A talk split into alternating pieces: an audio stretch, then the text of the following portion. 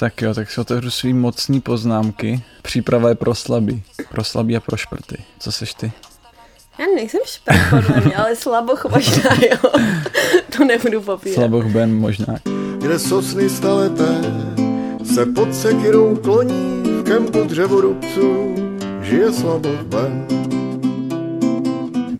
Tak si řekneme osnovičku. Yes, a píšeš to? Mně se nechce. Píše Hedvika, ať přijdeme do Potrva. Ne, asi Hedviko. Nejdeme radši do Potrva. Hedviko, jsme tam hned. Počkej tam na nás. Já řeknu, ať to natočí, že mi to točit nebudem. Nikam neutíkej. Kam koukáš, more? Já přemýšlím, protože jsem vymyslela fakt výbornou věc. Ale nejsem to poměl. Nějak adaptovat ten úvodní pozdrav tak, aby víc odrážel naši současnou náladu. Napadlo mě Čágo Belo vysílenci. Čágo Belo vysílenci. To si myslíš. Souhlas.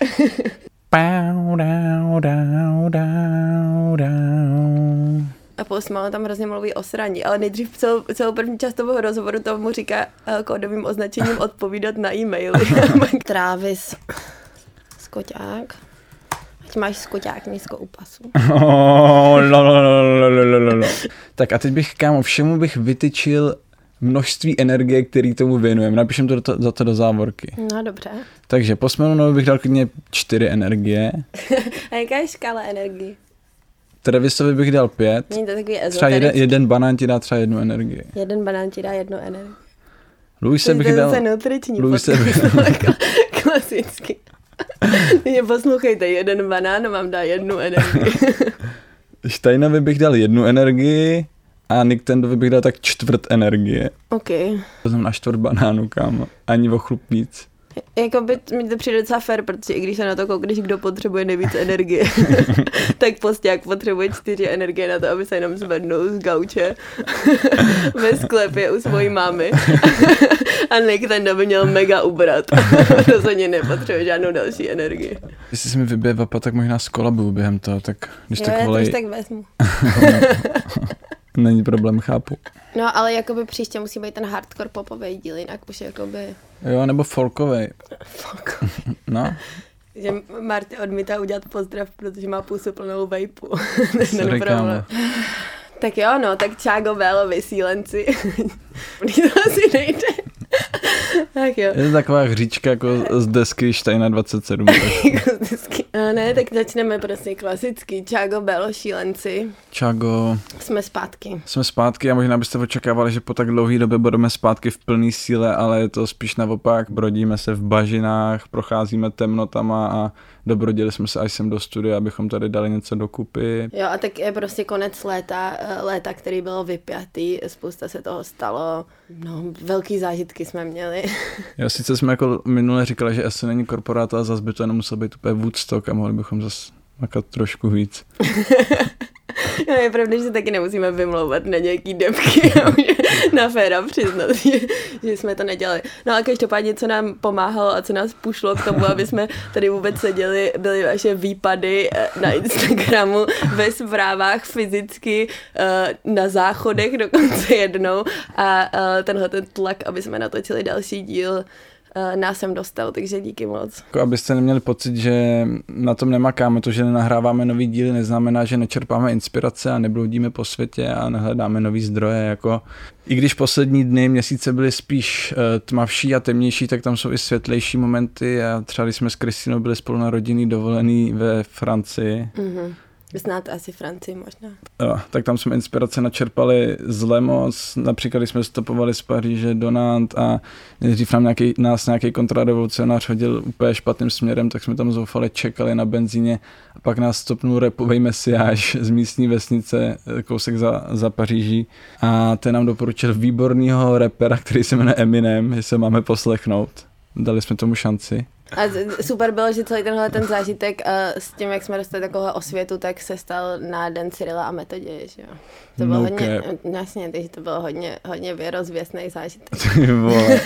Tak to chápu, že máme takový mesiářský tendence. Jo, a tak dob občas nemáš, jo. Obzvlášť, když jedeš s někým v autě, kdo nemůže vystoupit a fakt potřebuje, aby to dovez. Ale zároveň to skvělá tradice, jakoby takhle prožít Cyril a Metoděj, protože někam jít a cpát lidem do hlavy nějaký svý pravdy. Jo, jakoby Cyril a Metoděj, to je svátek, ve kterém můžou všichni mansplainovat bez ohledu na gender, bez ohledu na cokoliv, prostě jděte do toho, příští Cyril a Metoděj je náš, vysvětlíme všem všechno. A pak to třeba i dopadne tak, že si budete muset poslechnout Eminema. No, tak to byl highlight. Jo, další highlight byl taky třeba to, že jsem navázala hluboký a pevný přátelství s Luizou a o tom řeknu víc později. Jo, ty vole, se říká bff. Jo, v podstatě. Nebo jakoby nestihli jsme si úplně vyměnit náramky přátelství, ale kdyby jsme dostali ještě chvíli, tak se to podle mě stane, ale jakoby o tom později. No a vlastně taky ještě jedno důležité setkání jsme měli. Potkali jsme náš konkurenčně hejterský podcast Hitparádu Preso a neskončilo to dobře. Teda pro nás to skončilo fantasticky. Došlo k rvačce a skončili v popelnici, takže jakoby dobrý, ale Hitparádo Preso, jestli tohleto posloucháš, tak se třeste, protože to není konec.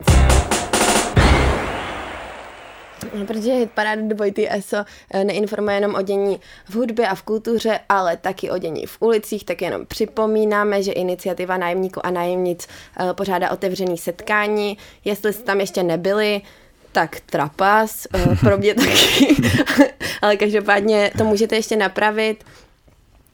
Příští veřejné setkání v Praze je 14. září, v Brně bude taky, ale to nevím kdy je a neumím to tak rychle najít. Každopádně je to důležitý, přijďte tam, najmy stoupaj, přituhuje a dokud nebudeme spolu s tím něco dělat, tak se to nezmění. Mega, kámo, jestli vám váš landlord taky odmítá koupit novou pračku, tak mi to přijde úplně dostačující. Kámo, ty vole, naše pračka je hrozná divoženka, ty vole, stříká všude vodu, nepere nic a ty vole, kdo má koupit novou pračku, já? No, to asi těžko. Neži, jo, z čeho, more? Leda by někdo koupil nějaký moje dluhopisy. Leda, že jsme prodali fakt hodně drtiček, jinak nevím. Jo, zachraňte nás, kámo. Zachraňte nás.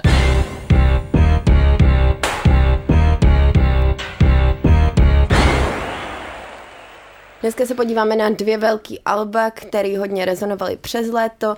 Jedno z nich je Post Malone a jeho album Austin, druhý je Travis Scott a jeho album Utopie. A pak tam zbývají nějaký takový český šouráčky.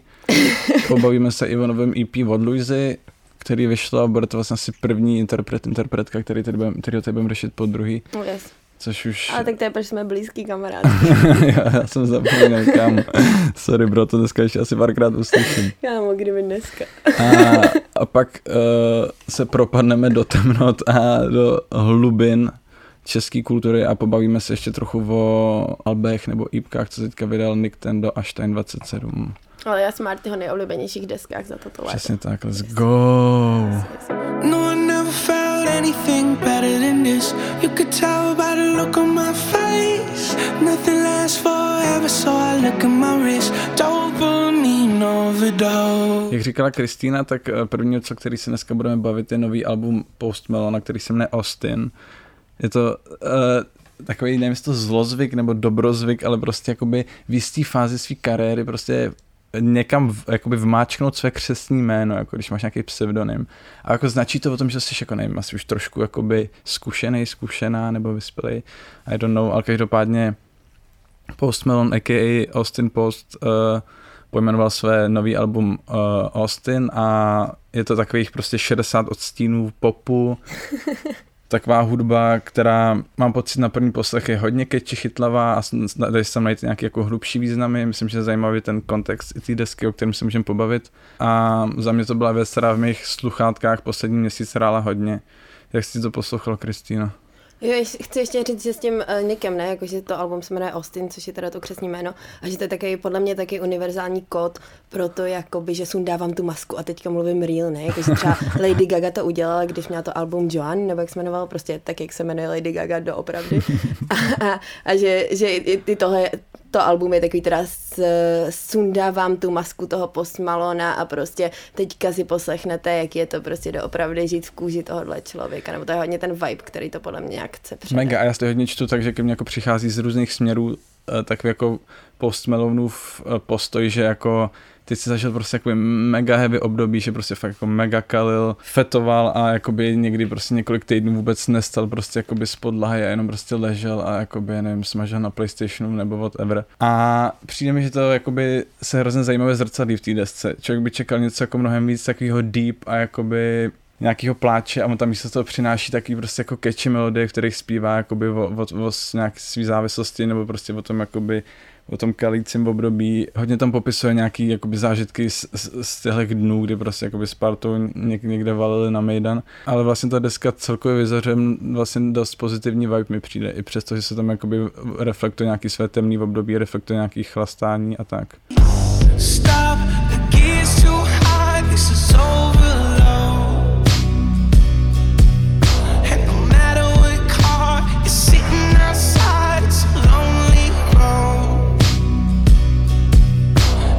Jako první věc, která mi u té desky jakoby rezonovala, je, že ty jednotlivý tracky jsou takový prototypy jednotlivých jako subžánrů prostě jakoby popové hudby.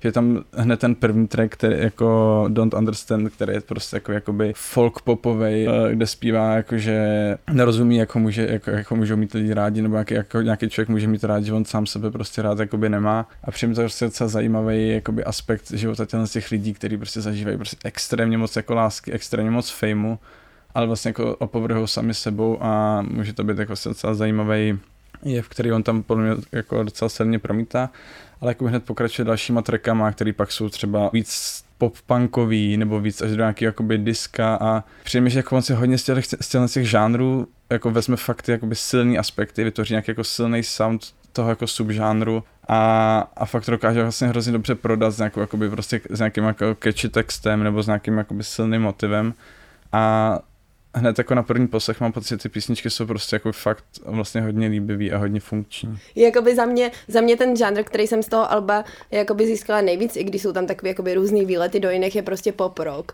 A jakože mě to nejvíc připomíná ať už jako těma nástrojema nebo tím jakoby celkově, tak mi to prostě nejvíc připomíná nějaký fakt takový kapely, jako je třeba Coldplay nebo Simple Plan a takhle. Jsou tam jakoby třeba nějaký reference v textech na nějaký jakoby víc klasický nebo nějaký trochu tvrdší rock, ale v té hudbě nejsou. Jakoby ta hudba je fakt, včetně toho, že jsou tam třeba ty aranžma jako z těch velkých sborů, což jsou přesně takový jakoby líbivý poprokový věci. A já jsem z toho byla chvíli nervózní, protože tohle je fakt jakoby žánr hudby, ke kterému mám zakořeněný odpor. Yes. A málo co v životě bych udělala třeba méně ráda, nešla na koncert Coldplay, jakože neumím si představit, kolik by mi za to někdo musel zaplatit. Takže jsem z toho byla nervózní, ale zároveň jakoby jedna z těch věcí, co je na popu nejhezčí, je, že něco, co mega hejtíš, nebo k čemu máš odpor, nebo co nemáš rád a nemáš k tomu vztah, tak se jakoby může vrátit v nějaký variaci, kterou najednou dáváš a která k tobě může i nějak jako promluvit, což mi přijde super a na téhletý desce se to pro mě stalo. Jo, to je mega přesný. A jako krom těch variací, tak je tam prostě i super, že třeba u těch Coldplay fakt jakoby každá ta písnička zní stejně, mám pocit. A tady mám pocit, že hrozně funguje nějaké jako osvěžení, že zdáš jeden track, ten víc jako folkovější a pak hned to jako přeběhne do nějaké jakoby jemné změny. A i když jako v těch svých jako jednotlivých subžánrech je to mega vlastně jednoduchý, tak tady to nějak prostě funguje jako celá ta paleta, mám pocit, aspoň třeba ta první půlka desky se takhle proměňuje, pak se to víc tak jako usedne do takový jakoby jednotnějšího tvaru. Já nejsem jakoby žádnej hardcore fan Posta Malona a ty jakoby předchozí alba znám všechny tak trochu, jakože vždycky prostě ty hit singly mega a nějaký jsem jakoby jela, ale a zároveň si myslím, že ta image je něco, co se k člověku dostane, i pokud toho vlastně není fanoušek, že je fakt jakoby hodně osobitý to, jak Post Malone celou dobu kombinuje nějakou rapovou estetikou s takovou jakoby dřevorubeckou ušmudlaností.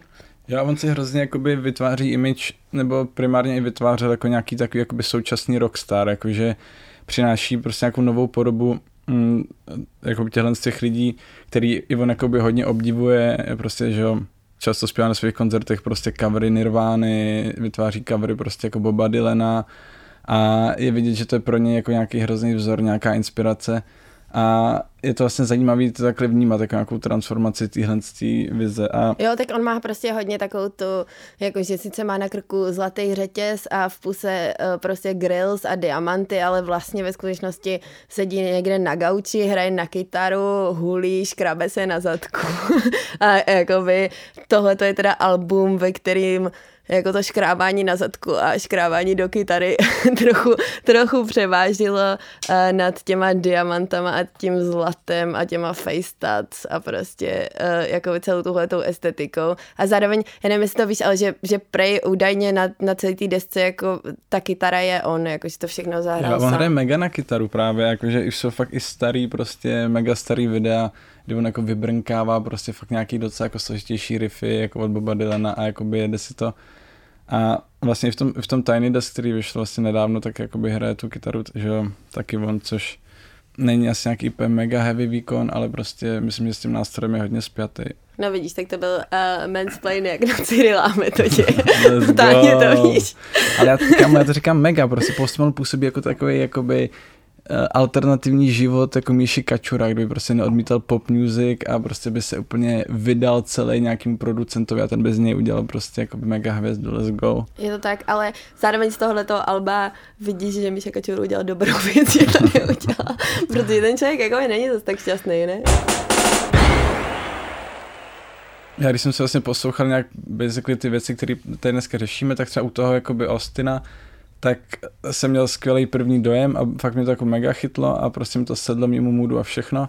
A vlastně každý další poslech spíš už pak jakoby klesal a měl jsem nějaký pocit, že jako je to vlastně hrozně rychle vyčerpaný ty tracky, jakože to je prostě člověk, který si jako nechodí úplně do nějaký hluboký lirický jeskyně pro ty významy, jako mu tam prostě naplno jakoby pošle nějakou frázi a nemáš už pak moc co za tím hledat, scén, tak je to hudebně prostě, ty věci jsou dost jakoby zřetelný, explicitní a jakoby už tam s každým dalším poslechem neobjevuješ další hudební vrstvy nebo cokoliv.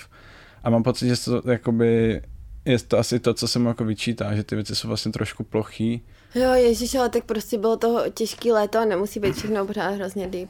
Já mi to přijde skvělý, já jsem, jako mě to třeba v tomhle těžkém letu ty mega, tracky mega pomohly. No ještě mám jednu tezi a to je, že si myslím, že Post Malone je Taylor Swift v maskulinní verzi. Jakože tím, jak přesně někdo to zdisí, že to je vlastně jako fakt jednoduchý, že ty aranžma jsou easy, že je to hrozně patetický, že ty témata jsou hrozně podobný, jakože takový vyprávím nějaký storky, co se staly a zároveň o nějaký třeba lásce, co se nějak propoje ze závislostí a trochu se to tak míchá dohromady a tak já jsem z toho fakt měla pocit, že toto je maskulinní verze Taylor Swift. Je takový easy moralistický trochu. No. Jo, to taky no. Ale zároveň jakoby životním stylem jsou to úplný opaci, mi přijde jako, a že tak to souvisí, opaci, že? Opaky.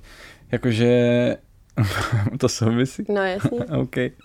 No ale prostě ona je taková jako mega tryhard. Takže jako musí být, protože je tady patriarchát. No jasně, no, to je fakt. Takže tato teze je perfektní, obhájeno. Dneska už po druhé zadně, kámo. A dneska ten mansplain fakt jako vyjedu hustě. To je potřeba mě trochu uklidnit. Musíš to šetřit, kámo, na Cyril a Metodě, ať to pak je svátek. Je to pravda, že to není jakoby super deep deska, ve který s každým novým poslechem bys objevil něco, co si ještě neslyšel, ale jsou tam nějaký tracky, které podle mě stojí za to a které já třeba poslouchám hodně. Já souhlas a zároveň i to, že to má jakoby nějaký jakoby třeba na první poslech nádech jakoby něčeho, co člověk slyšel, tak mám pocit, že tam vždycky v každém tom tracku něčem překvapí a to mě třeba jakoby hodně baví. A třeba hned v tom prvním tracku jako Don't Understand, tak mě tam třeba fakt mega baví, jak jsou tam použitý ty smyčce, jakože že by člověk čekal nějaký takový víc jako patetický motivační pattern a místo toho tam jakoby spíš podporou tu úzkost a ten jakoby tu temnotu, jako při mě to funguje hrozně dobře. I'll build a church for you. They'll come from miles around. Are you really something, everything to me, and I'm cold, so hold me closer, baby. Další věc, co asi hodně, jakoby, co se týče vkusu, ale prostě nějakým způsobem mi fakt jakoby sedne jeho barva hlasu a vlastně to jakoby rád poslouchám, když si s tím hlasem hraje a vytváří tam nějaký prostě jakoby takový jakoby divočejší polohy nebo divočejší dojezdy. No a to je prostě, to nemůžu uvěřit tomu, že už se tady bavíme 2 hodiny o Postu Malonovi, ale ještě jsme nezmínili jeho hlas, protože to je prostě nejdůležitější věc na něm. Je prostě to, že mečí, že jo? Nebo jakoby Post Malone, počkej. Já se mega těším mečí. Post Malone má prostě takový jako hodně typický svůj nějaký vokální postup, který je možná třeba jako někdo, kdo tomu rozumí, by možná řekl, že to třeba nějaký typ vibráta nebo něco takového. Prostě jakoby, ale je to jakoby hodně takový nedokonalý zároveň, jakože v nějaký moment je to prostě jakoby třeba fakt, že prostě mečí a do toho to prostě taky jakoby praskne a nebo mu třeba dojde dech a jako třeba na tomhletom albu mi přijde, že to hrozně dává smysl, protože to jakoby nějak součástí toho jeho vyprávění, té bolesti, toho, co prožívá. A obecně Post Malonovo mečení je úplně jakoby skvělý, to jakoby je jeho vynález. Je to jedno z nejlepších mečení, no jako zároveň obecně to mečení. Je to z nejlepších mečení. Já ty mečení právě obecně fakt jako většinou nedávám, že jako to často mám fakt spojený s lidma prostě s takýma těma sweet tryhardama u táboráku, co prostě hráli nějaký jakoby Red Hot Chili Peppers nebo něco a do toho dělali prostě hrozně a prostě jakoby říkáš do píči, kámo, proč? A u něj mám prostě to hrozně jakoby tak osobitý, že to mega přijímám a u mě tam ještě důležitý faktor a že mám pocit, že to je až takový jakoby robotický, že chvíli o tom mečení nevěřím jakoby. Tak to je tím autotunem, ne? No, ale on tam často ani autotune pro mě nemá, jako zní to jakoby roboticky. A to rozhodně není jenom tady v tom jakoby don't understand, to pak jakoby se fakt prolíná celou toho desku. To je prostě jeho věc, jakože to je to, kvůli čemu je Post Malone slavnej, podle mě. Mečení? Jo, fakt si myslím, že jo. A on není jediný, kdo mečí, kámo. Lidi mečej. No, ale ne v tomhle žánru, jakože prostě nevím, na Billboard 100 prostě žebříčku je Post Malone určitě jedinej, co mečí. Jo, ale jako je taková folková záležitost pro to mečení. Jo, tak jakoby asi netvrdím, že to vymyslel. No vlastně jo, před chvíli jsem to tvrdila. Pohodě, kámo. Myslím si, že Post Malone vymyslel mečení, protože neznám folk, takže pro mě je to nový. Tak pro mě největší banger z toho alba je Chemical, což je, nebo sorry, asi se to čte Chemical, já nevím, no, tam se nebudeme se u toho moc zdržovat, ale u té výslovnosti. Ale prostě je to track, který je jednoznačně nejúspěšnější z toho alba a taky se mi shodou okolností nejvíc líbí. A je to, jako ty ten song znáš, ale je to, pro mě je to čistá radost, jakože vždycky, když tu písničku poslouchám, tak mám pocit, že na nebe vyjdou červánky, vyčistí se vzduch, do řek se vrátí raci. A je to taková čistá energie, čistá radost, což zároveň hrozně dává smysl s tím jakoby kontrastním textem, kde jakoby je to o tom, že ty pocity jakoby nejsou real, že to je chemie. A tahle ta jakoby bezstarost, jako totální bezstarostnost zároveň spojená s touhletou úzkostí, která je v tom textu, je pro mě úplně skvělá, hrozně to jedu.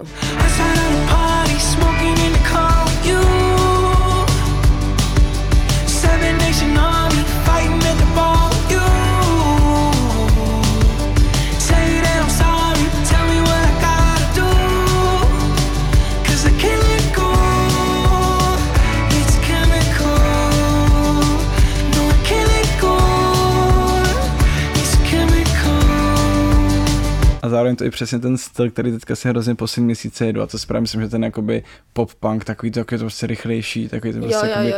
Že na to máš hned chuť se tak jakoby rozběhnout, roztancovat nebo něco a mega mi to sedlo, kámo, jakože jako tohle, co si prostě dáš přes den a dostaneš 3 energie, aniž by si zdala banán, prostě za mě popíčí. Jo.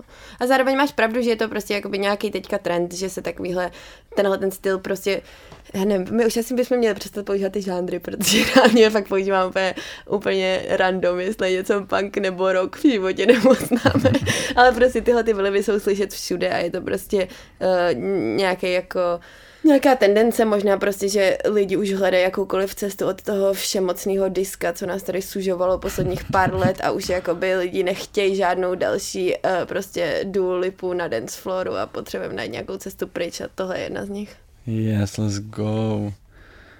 A já už bych jakoby zas tak nemám potřebu brouzdat v těch trecích, přijde mi, že všechno jsou takový trošku jiný sondy do jakoby podobných témat, ale ještě musím říct, že jakoby si mega jedu to Morning jako ten refrén prostě don't want to sober up a fakt jako představa, že jakoby fakt někdy máš jako mega dlouhý mejdan a je třeba jakoby seš nějaký víkendový party, let's go a už je prostě jakoby 8 ráno, jsi furt jakoby vykalená a když si tohle, tak mi to přijde, že to má fakt jako strašně hymnový potenciál.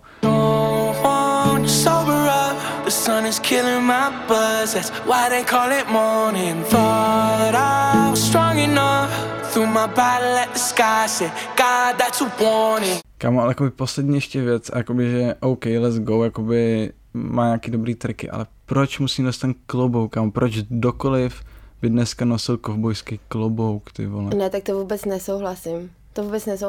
Podle mě je málo co víc stylovýho než kovbojský klobouk. Tak to asi neviděla ten nový dokument Johnny Depp a Amber, kámo, co mě asi vytrigrovalo úplně nejvíc, kdy tam jakoby prostě hrozně moc sody prostě do Ambera a opěvování Johnnyho Deppa a pak to skončí tak, že vyhraje ten soud, nasadí ten kovbojský klobouk a do nějaký rock'n'rollový koncert a si říkám, Jesus, kámo, to je hrozně Amerika. No já jsem asi zase myslela třeba spíš na tu Lady Gagu a její růžový kovbojský klobouk, tak nevím. Jo, tak asi když typky nosí klobouk, tak je to trochu jiného, než když velký bílej fousatý typek nosí klobouk. Já obecně si myslím, že kovbojský klobouky jsou výborný a že kovbojský boty jsou taky dobrý. OK, tak jestli příště si potkáme, nepřiješ v klobouku, kámo, tak tě neberu vážně už nikdy. No tak já vím, že ty bys radši nosil indiánskou čelenku. Přes léto taky vyšlo jedno velký rapový album, což je Utopie od Travise Scotta. Utopie je něco jako Barbie album rapu, takže tam na featech se tam sešly prostě hrozně velký jména, jako by třeba je tam Drake, Playboy Carty, Bad Bunny, Beyoncé, James Blake. Je to prostě velký projekt, na kterém jsou na featech všichni, zároveň to, co je asi důležitý říct, je, že to je první album, který Travis Scott vydal od tragédie, která se stala na festivalu Astroworld, který organizoval, což bylo v roce 2021, kdy tam zemřelo 10 lidí a kolem pár stovek lidí tam bylo zraněných. Přičemž jedný z těch obětí bylo teprve 9, takže jakoby hodně velká tragédie a myslím, že si to asi všichni pamatujeme, nebo že jsme o tom slyšeli, takže to asi není potřeba se do toho tolik vracet, ale důležitý je, že tohleto album Utopie shodou okolností vyšlo ve stejný den, jako vyšly výsledky policejního vyšetřování z toho Astroworldu, kde mimo jiný tam jsou rozhovory s Travisem Scottem a s Drakem a taky s technikama, který pracovali během toho festivalu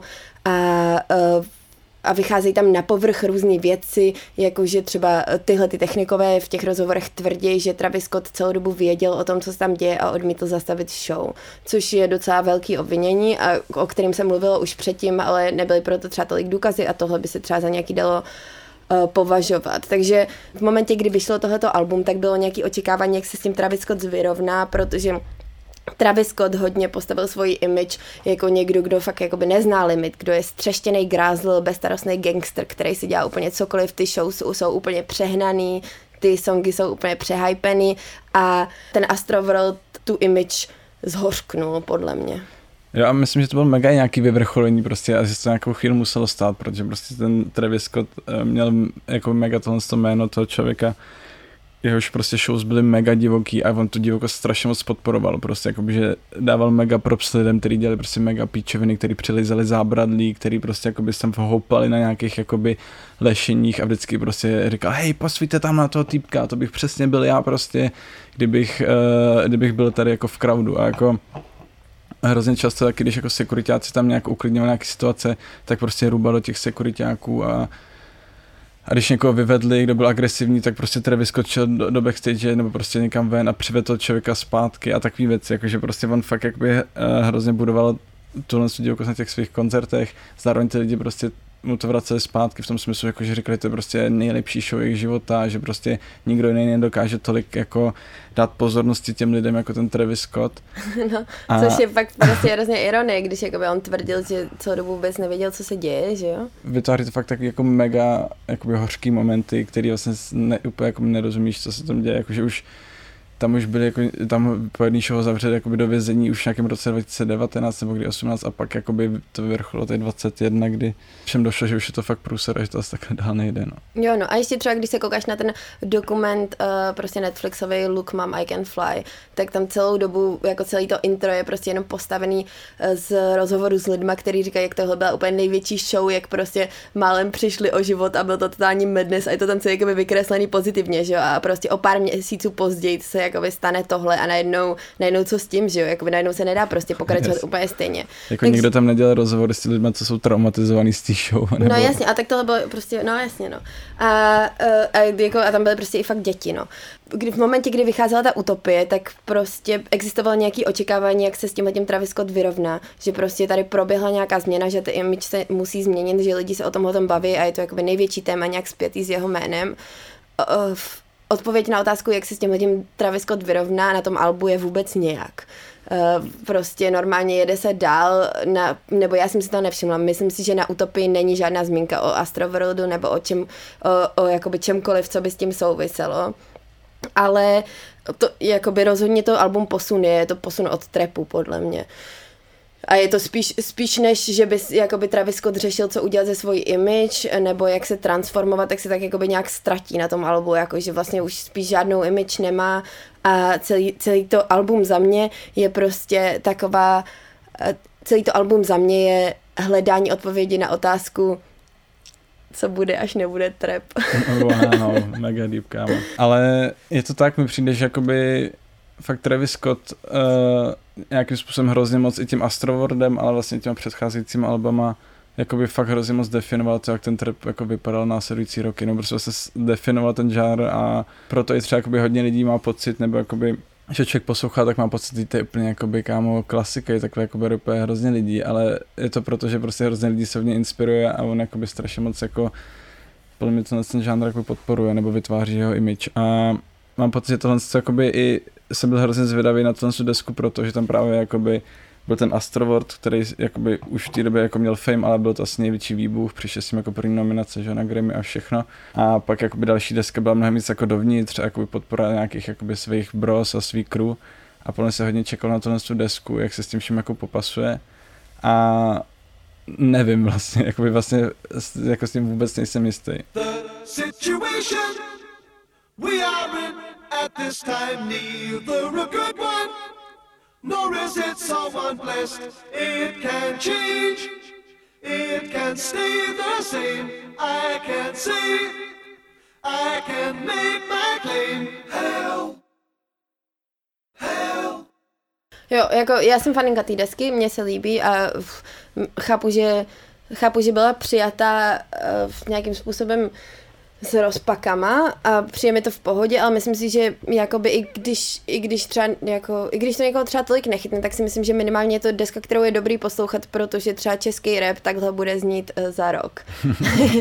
Protože prostě lidi, kteří třeba teďka dělají jakoby nejúspěšnější český trap, tak, nebo nejúspěšnější český rap, tak si myslím, že hodně pečlivě studujou, co dělá Travis Scott, co dělá Future, co dělají všechny tyhle jakoby velký jména, co dělá jakoby Playboy Carty.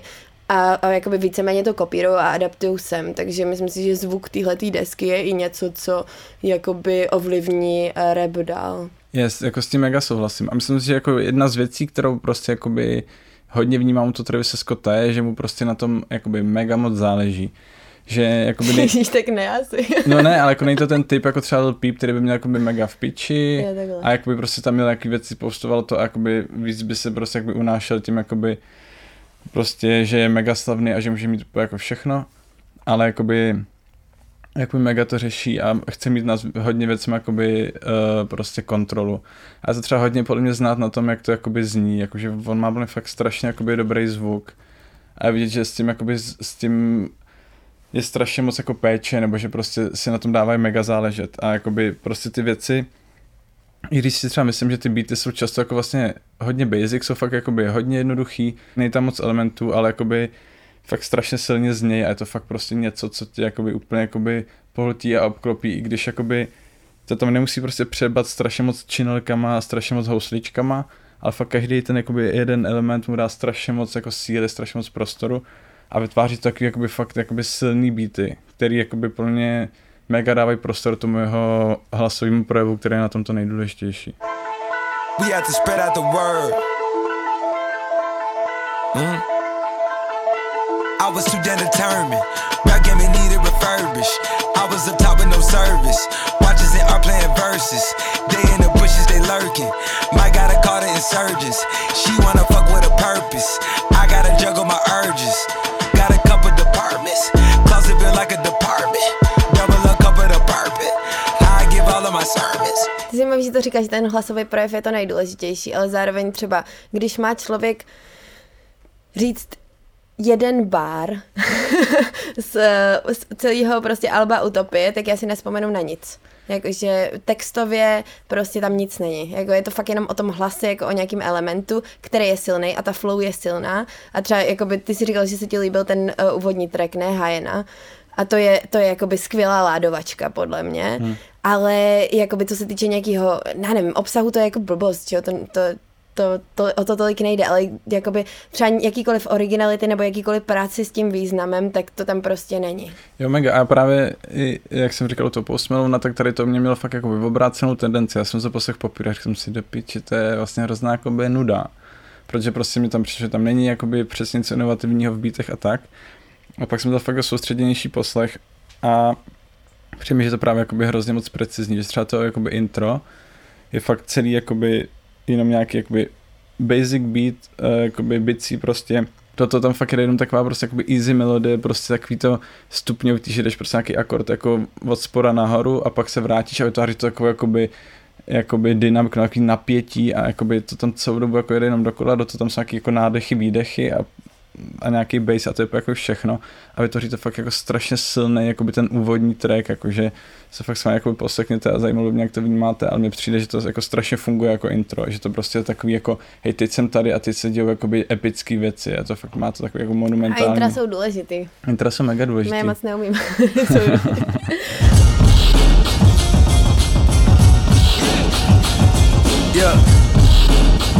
Okay, this shit is out of control.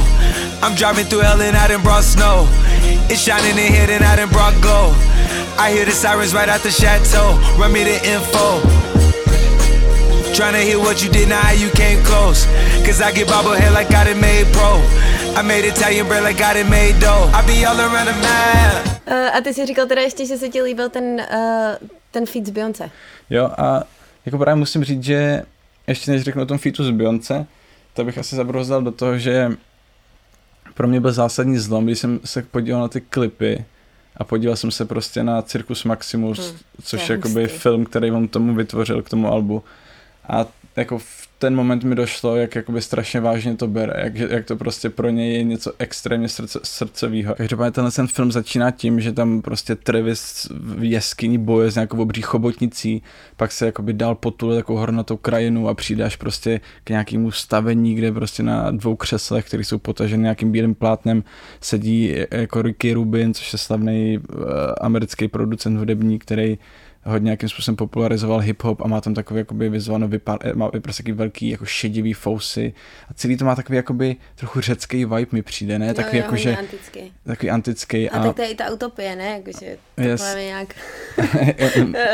dobrá zkratka. Nejsem na to, no. Párkrát jsem se učila někdy ve škole, z čeho je slovo utopie a nějak matně si pamatuju, že to je fakt dávno. No to jenom pokračuju. No každopádně tenhle scén jakoby dědula prostě, který fucking vypadá fakt jako nějaký jako Aristoteles, prostě zaměstnaný ve Fokusu a místo nějakého hávu má prostě triku a šortky, mu tam dává takovou jako terapii tomu Travisovi, který tak jakoby mluví o svých pocitech a do toho tam jako prostřihává jako fragmenty jeho klipů, který vznikly k té desce, který jsou prostě fakt jakoby úžasný, jsou to jakoby fakt velký díla, s kterýma bylo spousta práce podle mě, jako participovali na tom režiséři, jako prostě Gaspar Noé nebo Nicolas Refn, který jsou pro mě hodně silní zástupci nějakého jako současného jako experimentálního nebo jakoby současného filmu a pak to jakoby postupně začne přecházet do toho, kdy už jakoby se mu vyspovídá a řekne teda, jestli je připravený jako stoupit do té utopie a stoupit do takového velkého amfiteátru, je prostě taková brutální jako stěna z repráků, prostě mokrý sen všech cibulkářů, jako A tam prostě proběhne jeho jakoby 40-minutová show, kde se jakoby ještě během té show proměňuje nálada, protože to začíná jakoby přes den a postupně s tím, jak přichází tma, začnou tam jak pracovat se světlama, tak jakoby to dostává opět jakoby nový element a je to jako fucking mega dílo, mi přijde. Je jako, to hustý, je hrozně, to extrémně epický, extrémně jako fascinující, jsou tam fakt jako pak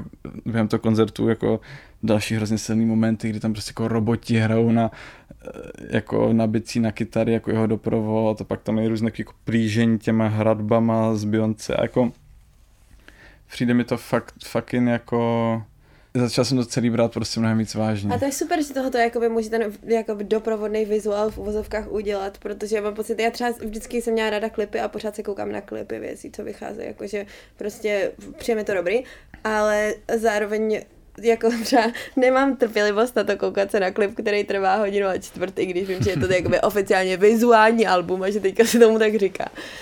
ale jakoby ty části, to co jsem viděla, tak mi přijdou opulentní, přijdou mi, že úplně hrozně se hodí k tomu, co tam slyším zvukově a jakoby třeba to, jak ty říkáš, že mu na těch věcech záleží, tak to si myslím, že je pravda, jakože tam je prostě nějaký jakoby citelný level, nějaký velký jakoby kreativní kontroly, kterou ten člověk nad tím má a myslím si, že to je něco, co toho Travise Scotta i spojuje s tou Beyoncé, jakože třeba i u Beyoncé, i u Travise Scotta to může být tak moc, že ten člověk jakoby staví něco tak opulentního, nad čím má takovou kontrolu, že je to svým způsobem až trochu odličťující, že je to prostě jakoby hrozně velká věc, do které je zapojený tolik lidí a která má jakoby strašný ambice, že už zatím vlastně jakoby tolik necítíš nějaký jakoby prostě individuálně, jakože to není prostě postý, co někde sedí a brečí prostě, že moc chlastá, chápeš, jakoby tohle to je prostě jako amfiteátr. Let's go. Já přijde mi to, že pak jako je to i znát na tom jejich společném tracku, právě na tom Del Restu, protože to se vracím k tomu, když jsem říkal, že jako mi přijde, že ten jeho hlasový projev je to zásadní na těch trecích, protože tady jakoby zase má opět jednoduchý beat, který jakoby mega precizně znějící, jakože tam je málo elementů, který mají ale spousta prostoru a jakoby skvěle to naplňou. A do toho oni se prostě střídají v nějakých jakoby svých jakoby projevech a každá ta jejich poloha je prostě úplně jiná. Chvíli tam prostě jenom nějak jako brouka je doplňují toho druhýho, pak chvíli jdou jako mega nahoru, chvíli jdou úplně jako nízko a chvíli prostě hodně diktují, chvíli zpívají a přijde mi, že je to i nějaká jakoby známka toho, jak strašně moc do těch tracků jakoby dávají, že prostě vymyslejí strašně moc nových elementů, který prostě chtějí, aby ten track posilnili a jako chápu, že prostě někdo víc podcení, když Kasanova Bulhar vždycky dá na první take, vole, a neřeší hovna, ale já třeba mám hodně rád tenhle přístup. Lidi, co řeší hovna. Mám rád lidi, co řeší hovna. Jo, já si toho taky vážím, lidi, co řeší hovna.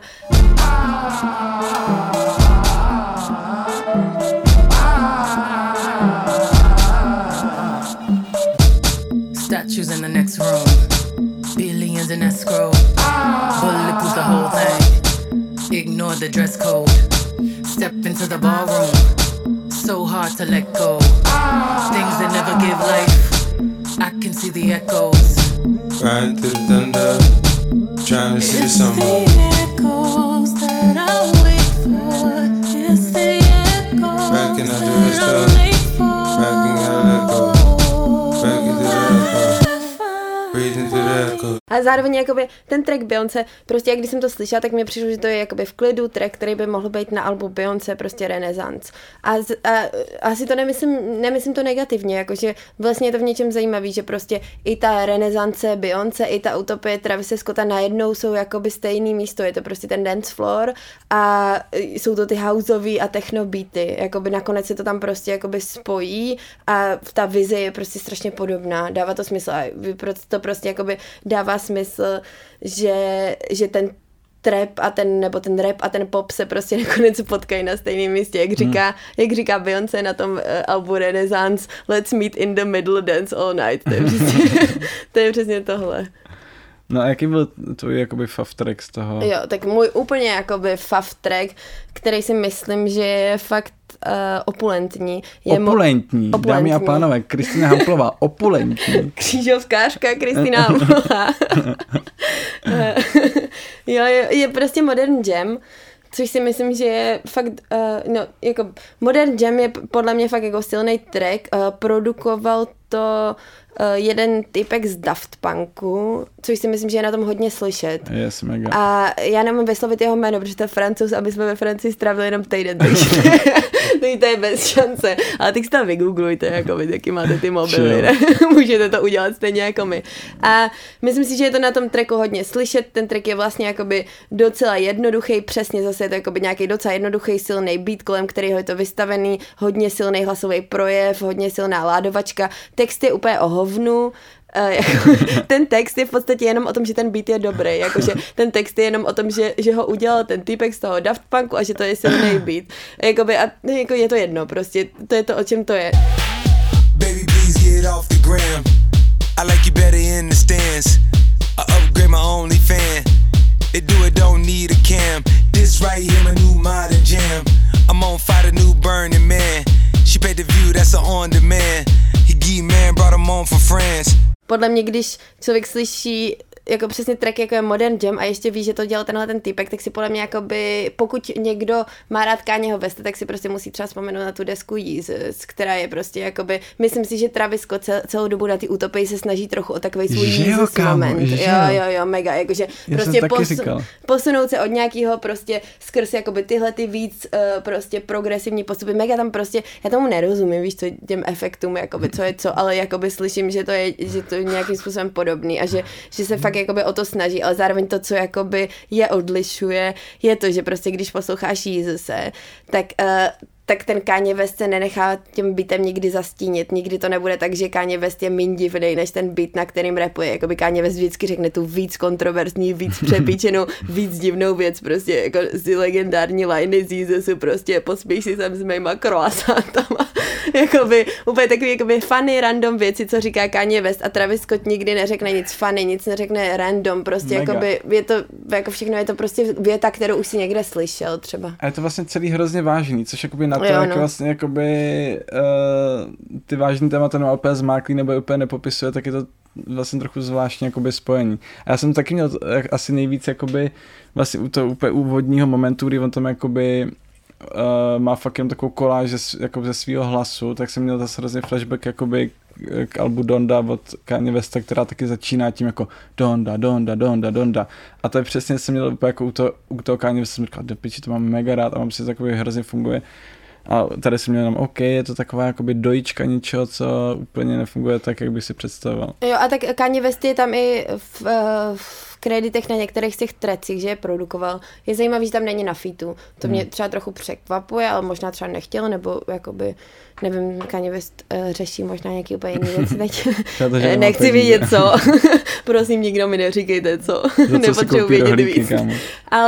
Ale jakoby, myslím si, že se snaží o nějaký takovýhle jakoby nějakou reinvenci a že to trochu dělá po vzoru Kanyeho, což prostě na tom není špatnýho, jako proč ne? Jo, a fakt k těm textům obecně mi přijde, že jakoby on má prostě opět takovou fakt nejvíc jako basic polohu, on prostě jako mega srdcář, mega jakoby dejchá pro svoji crew, nikdy nezapomene, odkud jakoby pochází, takže jakoby dává props, nebo jakoby žije furt myšlenkama v tom jakoby Houstonu a jakoby má ten klip z té Afriky a jsou takový jeho plně fakt basic jakoby motivy, ale jakoby furt brouzdá do takových úplně jako basic obratů a nic se tam jako úplně moc nepřekvapí a fakt si myslím, že co jakoby u něj je ta největší síla, je ten komplet prostě, jakoby, že fakt je strašně jakoby jistý, umí tam přesně posadit ty slova jako ve správnou chvíli, dává to do těch jakoby svých silných naducaných beatů a má k tomu ty hrozně silný vizuály a ten svůj hrozně, jakoby tu strašně moc svý energie na těch live shows a to je prostě jakoby tenhle ten balíček prostě z České pošty lidi úplně zbožňujou podle mě.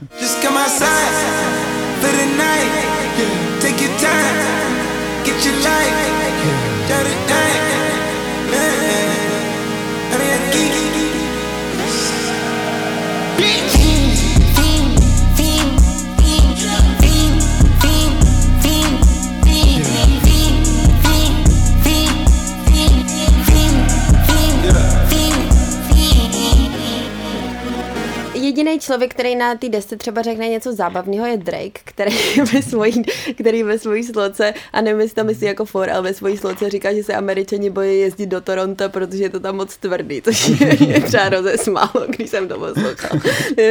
To mi přijde funny. Ale jakoby, jo, jako, tak je to třeba do vyvrcholení prostě nějakého trendu, kde jako o ten význam nejde a prostě jde o tu formu a jde o tu jakoby produkci a o tu jakoby nějakou celkovou vizi, tak to může být prostě taky nějaký jakoby vrchol třeba toho období, I don't know. Jako já bych si poslechla klidně do toho i něco trochu zábavnějšího textově a připomíná mi to, že někdy tenhle nebo minulý týden vyšel na New York Times takový článek, který je o ženách v hiphopu nebo v rapu a jakoby mě ho poslala odemčenej Baška, takže shoutout Baš. Shoutout.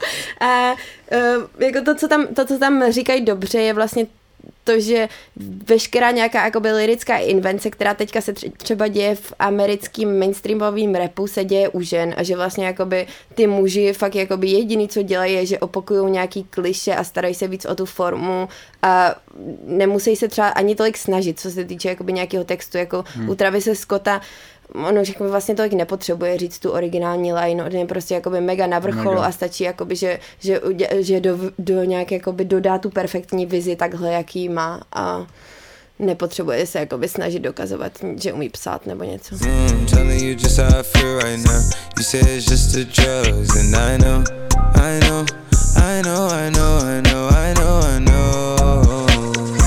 Jakoby mám tam víc takových tracků, který mám vyloženě fakt ráda. Jeden z nich je třeba taky I Know, což je prostě track, který podle mě je jediný možná trochu zajímavý textově a to, co se mi na něm líbí, je, že celý ten refrén je jenom to, že Travis Scott otráveně opakuje já vím, na to, když mu lidi říkají, že má přestat a má být trochu menší dement a má se chovat trochu víc v pohodě a má řešit, že mu na koncertě umřeli nějaký lidi a tak a je to taková jeho, že mám pocit, že tam je fakt upřímné, jakože ty polohy, kde mluví o svojí partě, o nějakých hodnotách nebo něco takového, tak se mi zdají všechny extrémně fake, ale tam, kde jakoby je sjetej a je otrávený, že mu lidi kecají do života, tak tomu fakt věřím, že je on.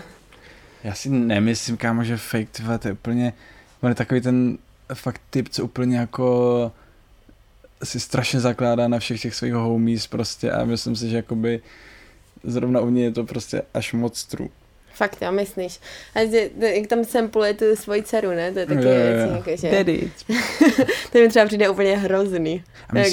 Abych to zakázala. A myslíš, že se s Kylie rozešli kvůli té tragédii? Částečně? Oni se s Kylie rozešli? Něco spolu, ne? Aha, tak to já nemám přehled. Ale je vlastně to zneužívání dětské práce, to je taky téma, který spojuje Beyoncé a Travise Scotta, protože Beyoncé je teďka na turné a na všech těch show s ní tancuje Blue, její dcera.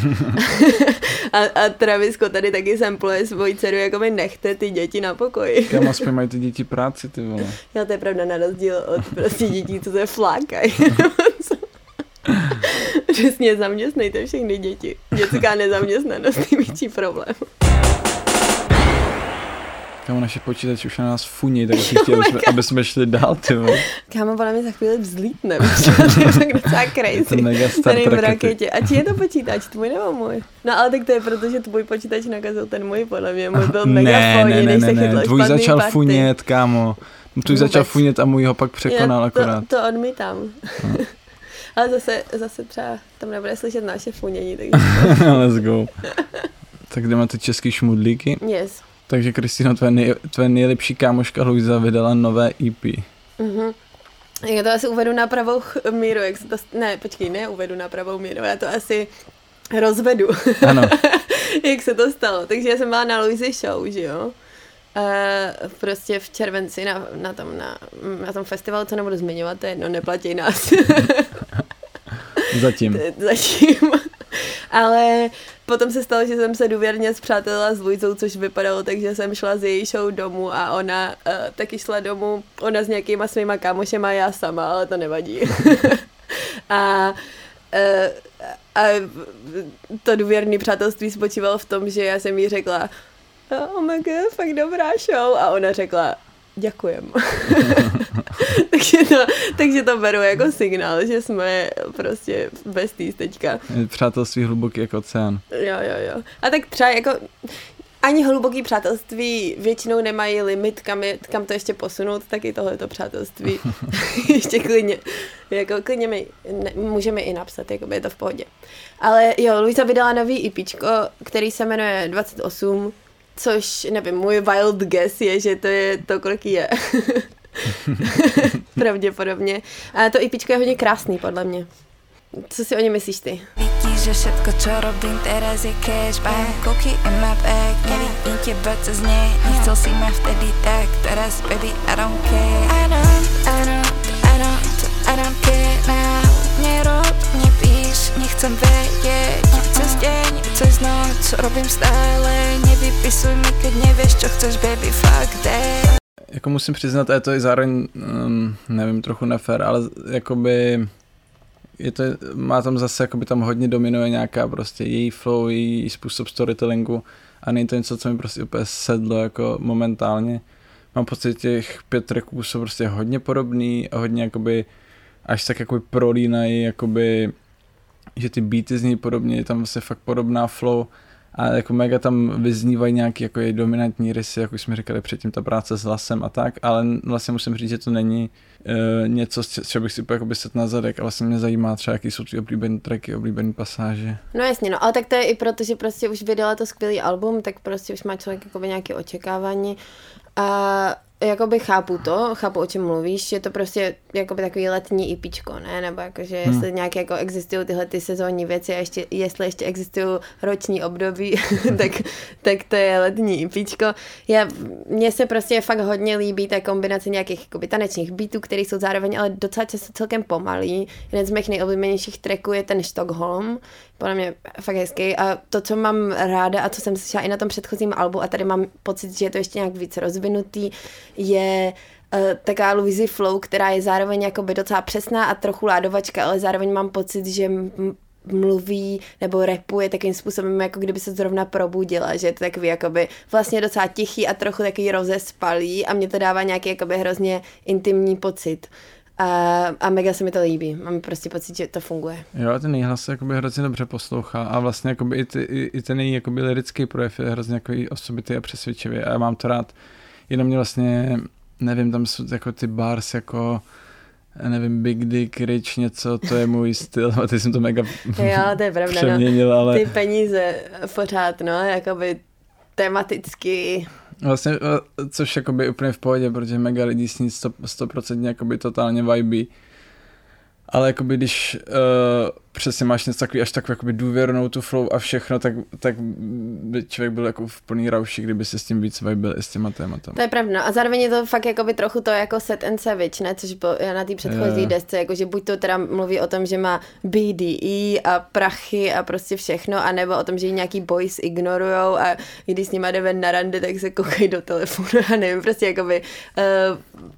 buď to je teda smutná z toho, že jí ty lidi jakoby nedávají dost, anebo je v nějaké jakoby pozici velké moci. A je to pravda, no, jakoby nebudu ji obhajovat v tomhletom, jakoby klidně by mohla jít dál v těch textech. Double cup, J&T, plný klub, Mercedes Coupe, mě ukáže, že má vidí, nechce, aby viděl tu, chápem prvorada crew, baby, věděla, kde tu, ale bolí mě to už, vezmi má alebo půl, držíš má už dlouho príliš, tak ma nauč, aspoň ako nemám cítit, 10 roky som už dávno i má feelings, ale ostává mi stále rovnaký a jistý. Mě na tom IPku přijde super, že tam je sama, jako na všech 5 trecích a nic jako nepřerušuje ten její proud, prostě tu její atmosféru a je to vlastně hrozně hezký celek, prostě takový, nevím, 12-minutový a přijde mi to nějaké vlastně, jakoby super navázání a možná je to i to, že se fakt hodně těším, co bude dál, jakoby, jaký začneme objevovat prostě místa, prostředí a cokoliv a zároveň už asi taky dost prožívá jakoby nějaký období, kdy už je jakoby slavná a začnou se tam ukazovat i jako úplně nový věci, jak myslím, že to bude dobrý. Yes. A k tomu ty IPka jsou, ne? Jakože to je v pohodě, že to prostě trochu jakoby rozšíříš a dáš a nemusíš jakoby hned vynalízat knihtisk. Jo, totálně, no. IPku, a tomovku. Takže každopádně Luisička, Luxus Klan a jsme zvědaví na další věci. Teď se začíná smrákat. Hodně se střívám, kámo. Jakože přichází tady jako z brusu nové alter ego českého interpreta Štejna 27, a to je President of Sexico. A s tím jeho stejnojmenný album. Kámo, začali jsme řešit Štejna 27 a fucking vypadla elektřina, ty vole. I přesto existují ateisti, a to bych řekla, jakože máš tady ty důkazy úplně non-stop. Rapido zrychluje se mi můj tep, tvoje stíny tančí mi na mých zdech, záchranné slovo je nikdy nezpomalit, babe. Štejn 27 je jméno, který se objevilo v českém rapu zhruba před 5 lety a ve obrovský záplavě prostě rapových interpretů to byl člověk, který se jakoby nejel jenom takovou tu striktně prostě rapovou flow, ale měl takový prostě hodně melancholický písničky o životě a neříkám, že to nebyl absolutní patos, ale nějakým způsobem jakoby vyčníval. A byl to člověk, který jakoby uměl zpívat, měl dobrý smysl pro rytmus, tady tam jakoby ládoval vlastně formálně dost zajímavý věci občas.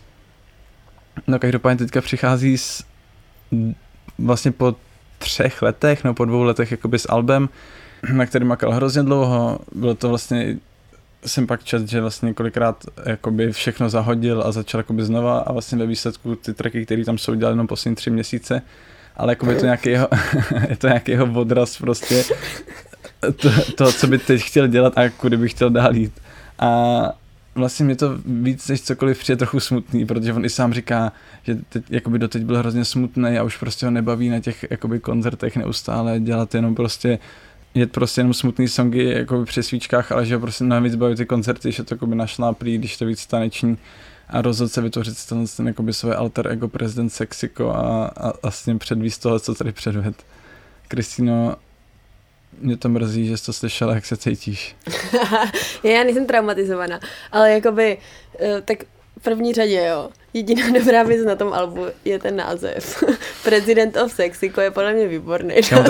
Mně to přijde vtipný. Musíš na hudebku dělat nějaký domácí úkol a fakt tě hrozně tlačí, kámo, prostě u závěrka, ty vole. Jestli tohle si dělal na hudebku, tak to se nedivím, že jsi měl 2 schováky. Ale docela to cením. No, takže jakoby jediná dobrá věc na tom albu je název a jedinej dobrý track, pokud tam nějaký je, ale jakoby podle mě, tak je to Habibi, což ale zároveň už nějakou jakoby dobu známe a není to nic moc novýho. A jinak je to podle mě hrůza, jakože prostě Štejn je mega sliskej, strašlivě ublížený a příšerně přeslazený a zároveň jakoby, já se rozhodně jako nebráním nějakým melodičtějším a víc jako bolestným polohám v tom rapu, tak to je jasný, ale tohle je nechutný. Jako, mě u toho napadalo, že nevidím žádný rozdíl mezi Štejnem a Adamem Kajumem. Až na to, že Štejn rapuje. Takže najednou jakoby ok. Jo, tak to vůbec Adam Kajum je prostě fakt extrémní tryhard, hrozný lhář a prostě hrozný prospěchář. Ne? Jako, prostě... A Štejn je pravdomluvnej. Ne, Štejn je fakt jakový mašťák. To je týpek, který jakoby mega vyrůstal na vesnici, jako hodně to reflektuje, prostě za Brnem někde v malý vesnici a jde prostě fakt jakoby jenom jeho vize, co jsem jakoby slyšel, jak mluvil v různých podcastech, byla prostě jakoby dělat hudbu, která má pocit, že tady chybí nějaký jako víc jakoby melodičtější jakoby set věci a myslím, že jakoby fakt vůbec nepřemýšlí jakoby nějak do hloubky nad tím, jako jaký bude mít čísla nebo jaký bude mít sponsoring nebo kolik aplikací prostě vymyslí, ale jakoby posíláme shoutout Adamovi Kajumimu, ale ne, to byla asi podpásovka ho srovnávat jakoby s Adamem Kajumem, jakože obvy to není tak hrozný, ale jako zároveň jako nějaký prostě z těch beatů jsou zábavný, mě co na tom vadí nejvíc je ta strašná ublíženost, jakože mám pocit, že si z té set polohy a že třeba bych nějak doufala, že v tom rapu, když se jakoby otevřou věci tomu, aby to bylo jakoby víc taneční, víc melodický a tak, takže by to třeba mohlo znamenat, že nějaký ten hardcore machismus zmizí, ale pak jakoby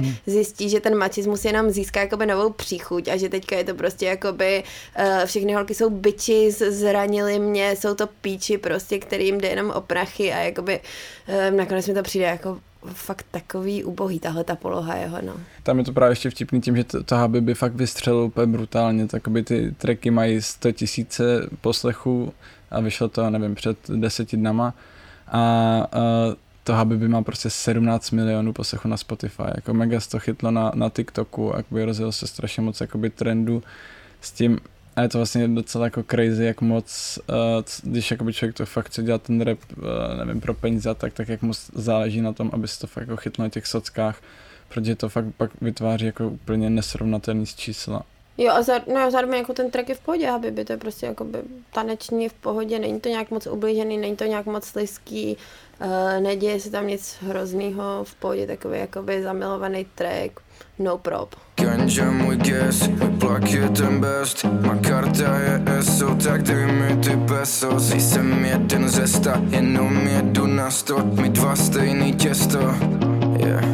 Ale v mojej krvi teče jenom kytara a bass, kokain, vodka, purple haze, hodnej pes, ale koušu, když cítím, že měníš face, air wave, sledový je nádech, výdech, když ti říkám baby, dej mi jednu noc.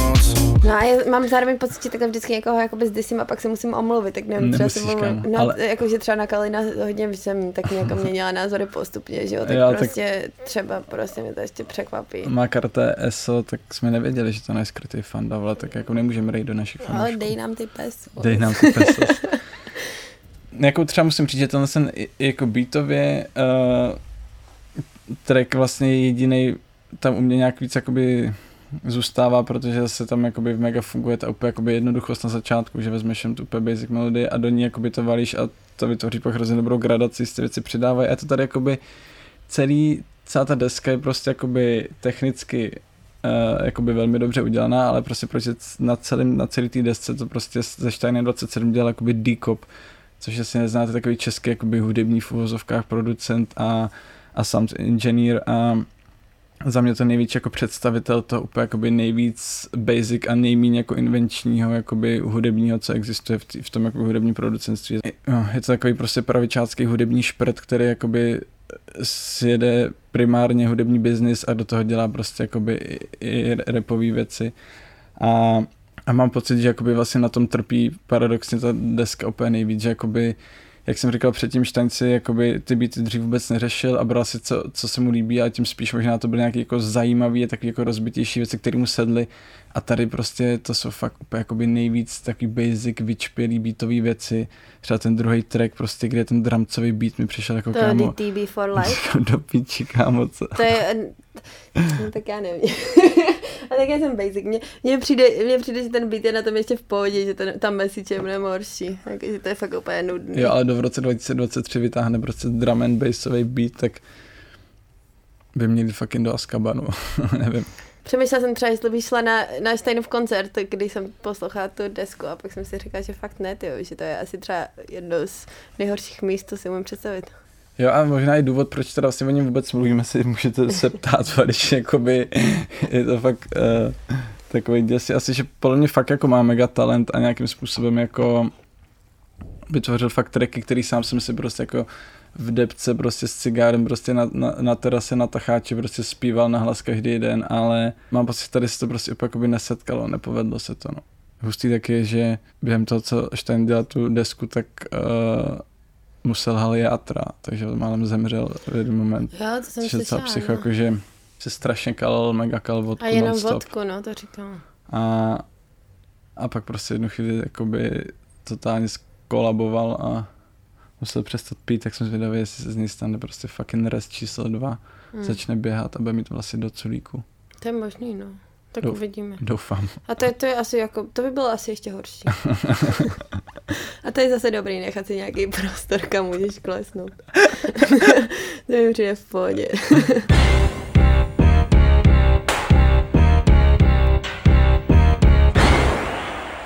Štejnova deska se mi nelíbila a nelíbí se mi tam ta jeho slizkost a ten sexismus a ta jakoby ublíženost a všechny tyhle věci, ale zároveň je jakoby nějaký level mašťáctví, které je odražené i v tom názvu, je mi daleko sympatičtější a v něčem to jakoby tam aspoň třeba vidím nějaký potenciál na rozdíl od té další desky, což je Pattern, což je společný projekt Nik Tenda a Nobodyho. DJ Nobodyho. Říkala jsem ti někdy o tom, jak jsem viděla DJ Nobodyho předtím, než byl slavný a hrát? Ne, byli jste nejlepší kamoši. Jo, něco jako s Luisou. Ne, bylo to fakt vtipný, protože to bylo na mojí asi nejtrapnější brigádě všech dob, kdy jsem prodávala grafiky pasty Ownera a k tomu hrál DJ Nobody předtím, než byl slavný a já to budu dělat, co je tohleto za svět, úplně nejdivnější zážitek. Tak ty jdeš rovnou do kulturního pekla, kámo. No tak ale člověk prostě pro 80 korun na hodinu udělá hodně, no, tak co mám říct. Ty vole. To je zase brigáda v kultuře. Já si hrozně omlouvám, že jsem tě donutil si tuhle tu desku poslechnout a že jsem ti zavraždil kus tvých drahocených minut, prostě, který máš. Ale je to pro mě malinko zajímavý jakoby výstup toho Nika v tenhle moment, kdy jako poslední roky hodně tvořil prostě s tím Izamandiasem, whatever. Na antický skladování. Hodně dobrý, no. Jsem teda moc času s Travisem Scottem. No a vlastně se mi mega líbí, že ač si myslím, že jakoby Nobody Listen je fakt hrozná kreatura, je to člověk, který prostě dělá fakt jakoby odporný jako komerční techno a komerční prostě parties, kde prodává prostě vodu za 150 korun a pak se diví, že tam jako lidi kolabujou, ale jakoby mám pocit, že tady třeba fakt se podařilo jakoby vytvořit nějaký jakoby specifický vibe, celý mi to přijde takový jakoby vlastně hodně jakoby space shit, takový hodně jakoby vesmírný a myslím, že tam prostě ten Nik Tendo fakt dostává takový jakoby prostor, který poslední jakoby dobou neměl a já jsem fakt nějak jako projevuje a vidím tam prostě fakt nějaký rysy toho starého Nika v uvozovkách, který prostě jakoby mě vlastně v hodně věcech bavil, takový prostě hodně odvážný, co se týče nějakých poloh, dělá prostě fakt jakoby hodně zvláštně pracuje s tím hlasem a jakoby nemyslím si rozhodně, že je to nějaký prostě průkop k jádru, ale myslím, že to stojí za to, to prostě sjet a kouknout se na to, jakoby, jakým směrem se bych na Nik Tendo fucking bude teďka vydávat. No. Jo, to je hustý, vlastně, že tohle to říkáš. Já jsem si všimla, že Nik Tendo má poslední dobou třeba v textech a i v těch featech, co dělal, třeba co dělal s Fobiem Kidou. Přesně, jdem dál.